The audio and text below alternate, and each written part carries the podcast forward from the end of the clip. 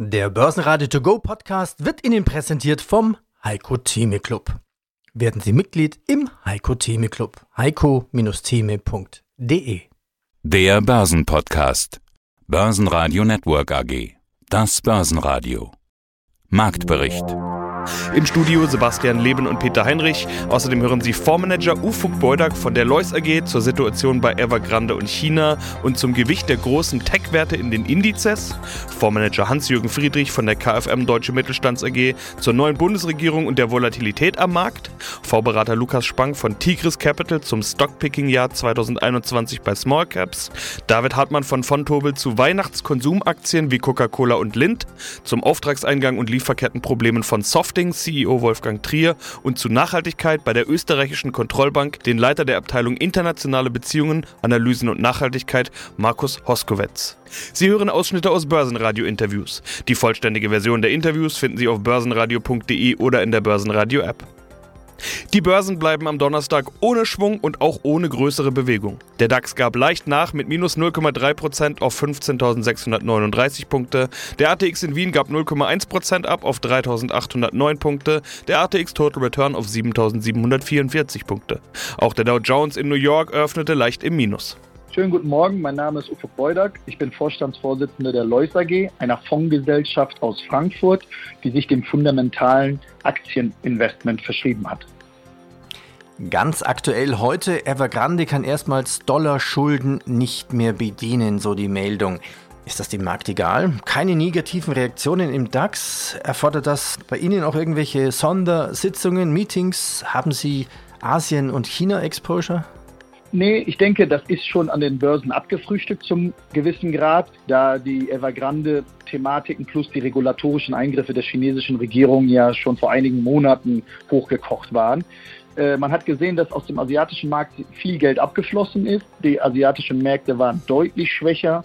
Wir haben gerade beispielsweise im Hang Seng eine Jahresperformance von minus 10 Prozent.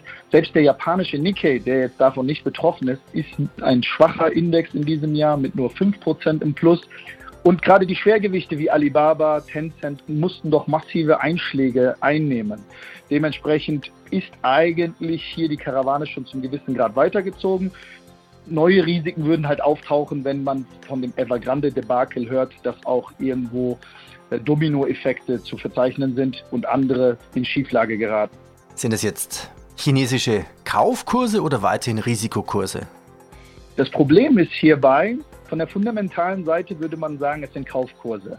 Allerdings ist das politische Risiko wirklich sehr schwer zu kalkulieren. Es gibt die Debatten, ob man beispielsweise Listings in den USA verbieten sollte. Wie wird das tatsächlich mit dem Gemeinwohl, für das man ja arbeiten soll, so wurde ja von der Regierung argumentiert.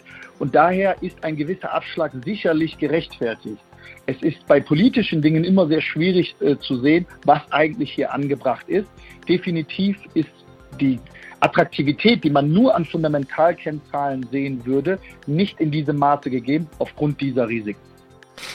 Letzte Woche hatte ich die gleiche Frage immer wieder gestellt, natürlich mit dem Blick auf die europäischen und amerikanischen Märkte. Die Frage, haben wir Kaufkurse oder Risikokurse? Okay, jetzt wissen wir es, es waren Kaufkurse. DAX wieder bei 15.700. Ja, wird es denn so weitergehen? Blicken wir voraus ins Jahr 2022. Was glauben Sie, wie wird der Jahresübergang an den Börsen werden? Ich glaube, die Indizes täuschen sogar noch das Bild, weil die Schwergewichte, die in diesen Indizes vorhanden sind und auch das passive Geld, was immer wieder reinfließt, hält die Indizes auf einem sehr hohen Level. Wenn man in der zweiten und dritten Reihe schaut und vielleicht abseits dieser Indizes, findet man sogar spottgünstige Aktien, das heißt, die wirklich richtig, richtig günstig bewertet sind. Und daher würde ich ganz klar davon ausgehen, für Einzeltitelselekteure ist ein richtiger Stockpicker-Markt. Es ist ein sehr gutes Umfeld. Ja, schönen guten Morgen, Herr Lieb. Mein Name ist Hans-Jürgen Friedrich. Ich bin Vorstand der KfM AG. Wir sind Initiator und Fondsberater zu dem deutschen und dem europäischen Mittelstandsanleihenfonds. Und wir sind in einer speziellen Woche, in einer historischen Woche, so wurde es immer wieder gesagt. Wir haben nämlich eine neue Bundesregierung, wir haben einen neuen Bundeskanzler. Auf allen Kanälen, in allen Medien und eigentlich überall hört man fast nichts anderes mehr. Ich habe mich gefragt, spielt das für Sie irgendeine Rolle? Wie genau beobachten Sie das? Was erwarten Sie sich davon für Ihr Business und Ihre Investments? Also natürlich beobachten wir das. Das müssen wir auch machen von der Auswirkung der politischen Rahmenbedingungen. Was wird sich jetzt in den kommenden Jahren ändern? Und welche Auswirkungen wird das haben auf die Mittelstandsinvestments? Äh, wir stehen am Anfang einer ganz großen Transformation unserer Wirtschaft und Gesellschaft. Das ist ja auch in dem Koalitionspapier so mit aufgenommen worden. Denken wir mal nur an das Thema der Transformation im Sinne des Klimawandels. Bedenken wir das Thema Digitalisierung. Wir haben ein Gesellschaftsthema, nämlich die Überalterung unserer Gesellschaft. Die Infrastruktur muss verbessert werden. Also es gibt ganz, ganz viele Punkte oder auch die Bürokratie abgebaut werden, die letztendlich auch von der Koalition aufgenommen worden sind. Insofern beobachten wir das sehr wohl. Was wir außerordentlich gut finden, ist, dass die neue Koalition sich vor allem der Altersvorsorge einer besonderen Aufgabe verschrieben hat, die aus meiner Sicht auch schon längst überfällig war, wie beispielsweise die Verbesserung der Freibeträge dass auch die kapitalmarktorientierte Rentenabsicherung einhergehen soll. Also es bleibt spannend. Wollen wir mal gucken. Sie haben sich ganz, ganz große Bretter vorgenommen, die zu bohren sind. Ich drücke der Regierung jedenfalls ganz fest die Daumen, dass Ihnen diese Transformationsaufgaben, in denen wir uns mittendrin befinden, dass Ihnen das auch erfolgreich gelingt.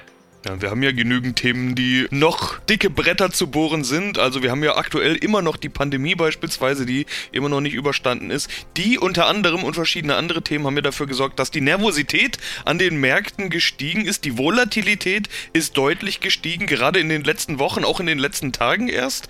Wie wirkt sich das äh, für Sie aus? Wie genau beobachten Sie die Volatilität?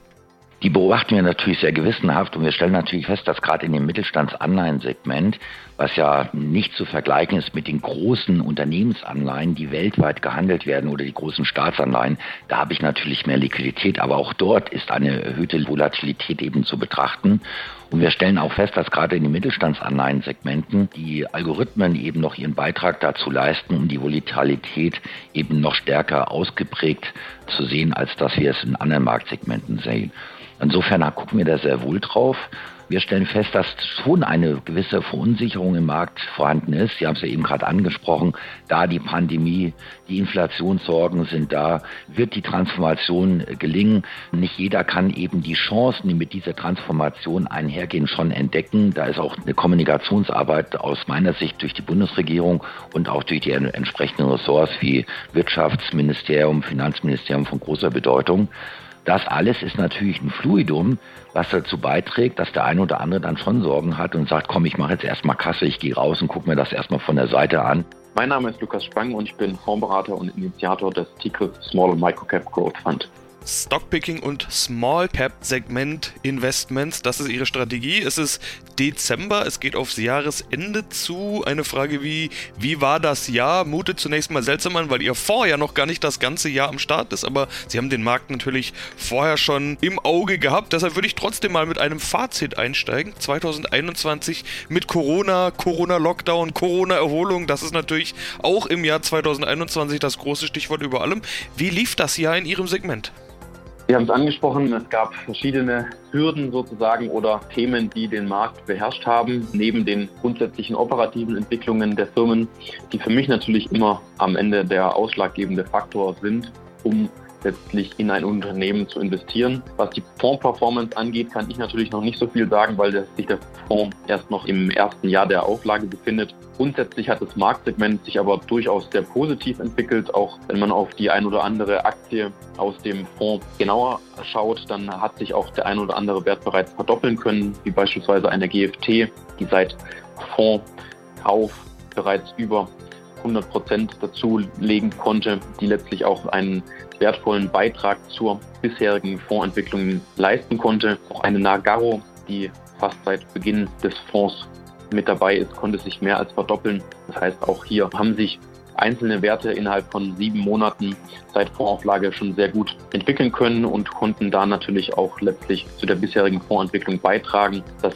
ist natürlich insgesamt ein sehr schöner Effekt wenn man letztlich auch von Beginn an den einen oder anderen Wert hat, der letztlich dann auch maßgeblich zur Entwicklung des Fonds beitragen kann.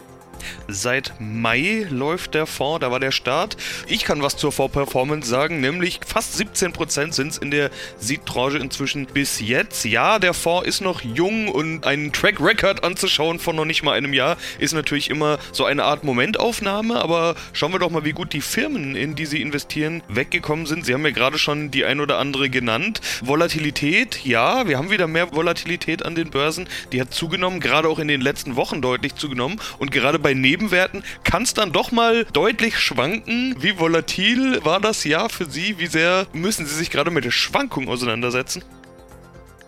Also die Schwankung ist natürlich immer ein Thema, auch gerade bei Small Caps. Dann natürlich aufgrund der teilweise relativ geringen Liquidität in den Aktien auch mal sowohl nach oben als auch nach unten größere Schwankungen auftreten können, wenn größeres Kauf- oder Verkaufsinteresse besteht, das dann entsprechend nicht immer direkt auch durch Verkäufe oder Käufe auf der anderen Seite bedient werden kann. Deswegen ist natürlich auch die Strategie insgesamt einfach von der Risikoklassifizierung ja grundsätzlich auch schon höher eingestuft, weil einfach das, das Segment der Small- und Microcaps grundsätzlich eine höhere Volatilität aufweist. Insgesamt, wenn ich mir über die letzten Wochen anschaue, dann hat sich das meines Erachtens hier im Fonds immer noch im Rahmen gehalten. Das heißt, auch der Fonds hat den einen oder anderen Prozentpunkt verloren. Es gab aber auch innerhalb des Fonds sehr unterschiedliche Entwicklungen. Gewinner im DAX waren die typischen Corona-Gewinner HelloFresh mit plus 2,6% und Sartorius mit plus 1,8%, außerdem die eher defensive E.ON mit plus 1,6%. All das deutet darauf hin, dass die Corona-Sorge wieder etwas bestimmender wird im Markt. HelloFresh und Sartorius wurden in den letzten Tagen aber auch deutlich abverkauft. Es könnte auch nur eine Gegenbewegung sein. Verlierer im DAX waren Airbus mit minus 1,7%, Delivery Hero mit minus 2% und schlusslich die Deutsche Bank mit minus 3,4%. Hier droht laut Medienberichten offenbar neuer Ärger mit der US-Justiz. Ja, hallo zusammen. Mein Name ist David Hartmann und ich bin Produktmanager bei der Bank von Tobel Europe AG. Das bedeutet, ich bin für die Anlageprodukte in den Märkten Deutschland und Österreich zuständig. Das Wetter. Also, es ist schon ein bisschen richtig weihnachtlich. In vielen Regionen liegt ja schon Schnee. Bei uns kann man sagen, so wünscht man sich eigentlich Weihnachten. Schöner, dicker Schnee momentan bei uns. Ja, unser Thema heute, ist ja auch, wie kann man von Weihnachten an der Börse profitieren? Zum Beispiel mit Coca-Cola, Lind, Sprüngli und Walt Disney. Was haben denn die drei mit Weihnachten zu tun? Starten wir mit Coca-Cola. Ja, bei Coca-Cola muss man sagen, das ist eigentlich ein Unternehmen, das wie es kein zweites eigentlich geschafft hat, die Vorstellungen, die sich bei uns im Kopf festsetzt, wenn wir an Weihnachten denken, eben maßgeblich zu prägen. Als Beispiel könnte man mal das Bild nehmen, wenn sich jetzt jeder Zuhörer eigentlich mal den Nikolaus vorstellt, dann haben wir, glaube ich, alle dasselbe Bild vor Augen. Das ist ein etwas ründlicher Mann mit weißem Bart, der jetzt eine rote Robe trägt mit weißem Saum und auch die entsprechende Mütze aufhat. Und dieses Bild, das hat wirklich die Marketingabteilung von Coca-Cola geprägt. Das geht nämlich eigentlich auf einen der bekanntesten Heiligen der katholischen Kirche zurück. Das ist der Nikolaus von Myra. Und der sah ganz sicherlich nicht so aus, so wie wir ihn uns heute vorstellen. Und dieses Bild, das hat wirklich seit den 1930er Jahren Coca-Cola maßgeblich geprägt. Oder auch zum Beispiel die Werbung, die wir dann aus dem Fernsehen kennen, wenn die beleuchteten Trucks durch die Straße fahren. Deswegen ist es wirklich ein Unternehmen, das wir als Konsumenten mit Weihnachten assoziieren. Wolfgang Trier, Softing AG. Von Januar bis September wuchs der Auftragseingang um 40 Prozent auf 74,6 Millionen Euro. Sie haben volle Auftragsbücher. Dann könnte man doch wunderbar Weihnachten feiern. Wären da nicht die üblichen Lieferprobleme, Materialknappheit? Darüber hatten sich schon ja auch mit meinem Kollegen Sebastian Leben im letzten Interview ein bisschen unterhalten. Lieferkettenprobleme, Materialknappheit. Wird das eher besser werden oder tendenziell noch schlechter? Ja, das, wenn mir jemand sagen könnte, da würde ich was für geben. Also wir haben es bisher geschafft, äh, diese Beschaffungsprobleme ganz ordentlich in den Griff zu kriegen. Wir hatten immer wieder Sorgen, haben aber am Ende dann doch wieder auf verschiedenen Wegen Material beschaffen können, aber es ist instabil. Es äh, wird Material nicht zugesagt, dann kommt es auf einmal, wird geliefert, dann wird nur die Hälfte geliefert, dann kommt vielleicht was nach oder kommt nichts nach. Also der Aufwand, der logistische Aufwand, äh, das Ganze zu steuern, ist enorm und die Unsicherheit in der Planung auch für unsere Kunden ist erheblich. Die Tatsache, dass es bisher immer geklappt hat, der Rheinländer würde das auch auf die Zukunft nehmen und sagen, es ist bisher immer gut gegangen, es wird auch weiter gut gehen. Nichtsdestotrotz äh, bleibt uns äh, eine gewisse Vorsicht und ähm, wir denken, im nächsten Jahr wird uns das weiterhin begleiten. Wir sind frohen Mutes, dass wir das weitgehend ausgleichen können. Das eine oder andere, da muss man aber auch Realist sein, wird nicht möglich sein und wird sich verschieben. Es ist also, wie sagen die Kölner, das ist immer das gut gegangen oder so? Genau, ich bin jetzt kein Kölner, aber es geht so im Sinne von, es ist noch immer gut gegangen oder so. Schauen wir uns eine zweite Firma an und dazu der Blick wahrscheinlich auf die Waage. Lind und Sprüngli. Ja, genau. Da kann man einerseits natürlich auch den Bogen spannen zu Coca-Cola. Die haben nämlich auch dieses Bild vom Weihnachtsmann genommen und die berühmten Nikoläuse, die Schokonikoläuse, die von Lind und Sprüngli dann zur Weihnachtszeit vertrieben werden, die entsprechen natürlich auch diesem Bild, das Coca-Cola gezeichnet hat. Und äh, wenn sich dann jeder selbst mal beobachtet, also das ganze Jahr über geht man ins Fitnessstudio, achtet auf seine Ernährung und dann kommt so die Weihnachtszeit, man wird so ein bisschen gemütlicher, äh, bekommt diese Schokonikoläuse dann geschenkt und konsumiert die und dementsprechend steigen natürlich dann auch bei Lind und Sprüngli die Absatzzahlen, wenn wir uns dann äh, diesen Naschereien hingeben. Ja, da ist das wichtige Schlagwort jetzt gefallen. Nachhaltigkeit, das ist ja das Thema dieses Podcasts. Das soll auch das Thema sein unseres Gesprächs hier. Also kommen wir jetzt sozusagen zum Knackpunkt. Welche Rolle spielt denn die Nachhaltigkeit in den Projekten, die Sie finanzieren? Ja, also eine ganz große und zwar schon sehr lange. Ich habe ja schon äh, gerade gesagt, dass wir eben durch diese OECD-Mitgliedschaft äh, gewisse Spielregeln auch die Umwelt betreffend einhalten müssen. Und das gibt es eigentlich schon seit 20 Jahren. Das hat ja viel äh, früher begonnen als im, im, im, im äh, Rest äh, der, der Bankenwelt, eben bei diesen staatlichen Exportkreditversicherern in der OECD. Das heißt, wir prüfen eigentlich schon seit 20 Jahren, abhängig davon, wie groß und wie potenziell stark die Auswirkungen sind, wie sich diese Exportprojekte auf die Umwelt und auf die, äh, auf die Menschen auswirken. Und äh, wir haben da ein sehr engmaschiges System, wo wir uns jeden Antrag anschauen. Wir haben da mehrere äh, Expertinnen mit äh, technischem Background, die da so ein Screening vornehmen und je nachdem, ob da jetzt eine, eine, eine Warnlampe gedanklich aufleuchtet, schaut man sich das dann halt genauer an und verlangt äh, mehr Informationen. Das war jetzt diese OECD-Seite, die wir schon ganz lange also haben und die auch äh, in unseren äh, Prozessen schon sehr tief verankert ist. Auf der anderen Seite sind wir ja Kontrollbank, äh, liegt das ja schon nahe, wir sind eine Bank, äh, die sich auch an die äh, EU-Bankenregulatorik äh, halten muss, die ja in den letzten Jahren äh, im Bereich Nachhaltigkeit äh, sehr viel Neues gebracht hat. Es ist jetzt nicht alles eins zu eins auf uns anzuwenden, weil wir halt eine Spezialbank sind. Aber grundsätzlich stehen wir da vor denselben voraus, also äh, vor denselben Herausforderungen wie die, die anderen Banken in der EU. Der dritte Aspekt ist, dass wir ja seit äh, vielen Jahren auch freiwillig sehr viel im Bereich der Nachhaltigkeit tun. Wir veröffentlichen seit 20 Jahren einen Nachhaltigkeitsbericht. Wir haben seit 20 Jahren ein Umweltmanagementsystem und lassen uns nach EMAS zertifizieren. Wir haben schon zwei Sustainability Bonds begeben, wollen auch in diese Richtung noch weitergehen und auch bei der Weiterentwicklung unserer Produkte achten wir darauf, dass äh, grüne Projekte einen äh, Bonus bekommen, zum Beispiel bei unserer Export Invest Green. Börsenradio Network AG Marktbericht Der Börsenradio To Go Podcast wurde Ihnen präsentiert vom Heiko Theme Club. Werden Sie Mitglied im Heiko Theme Club. heiko-theme.de D.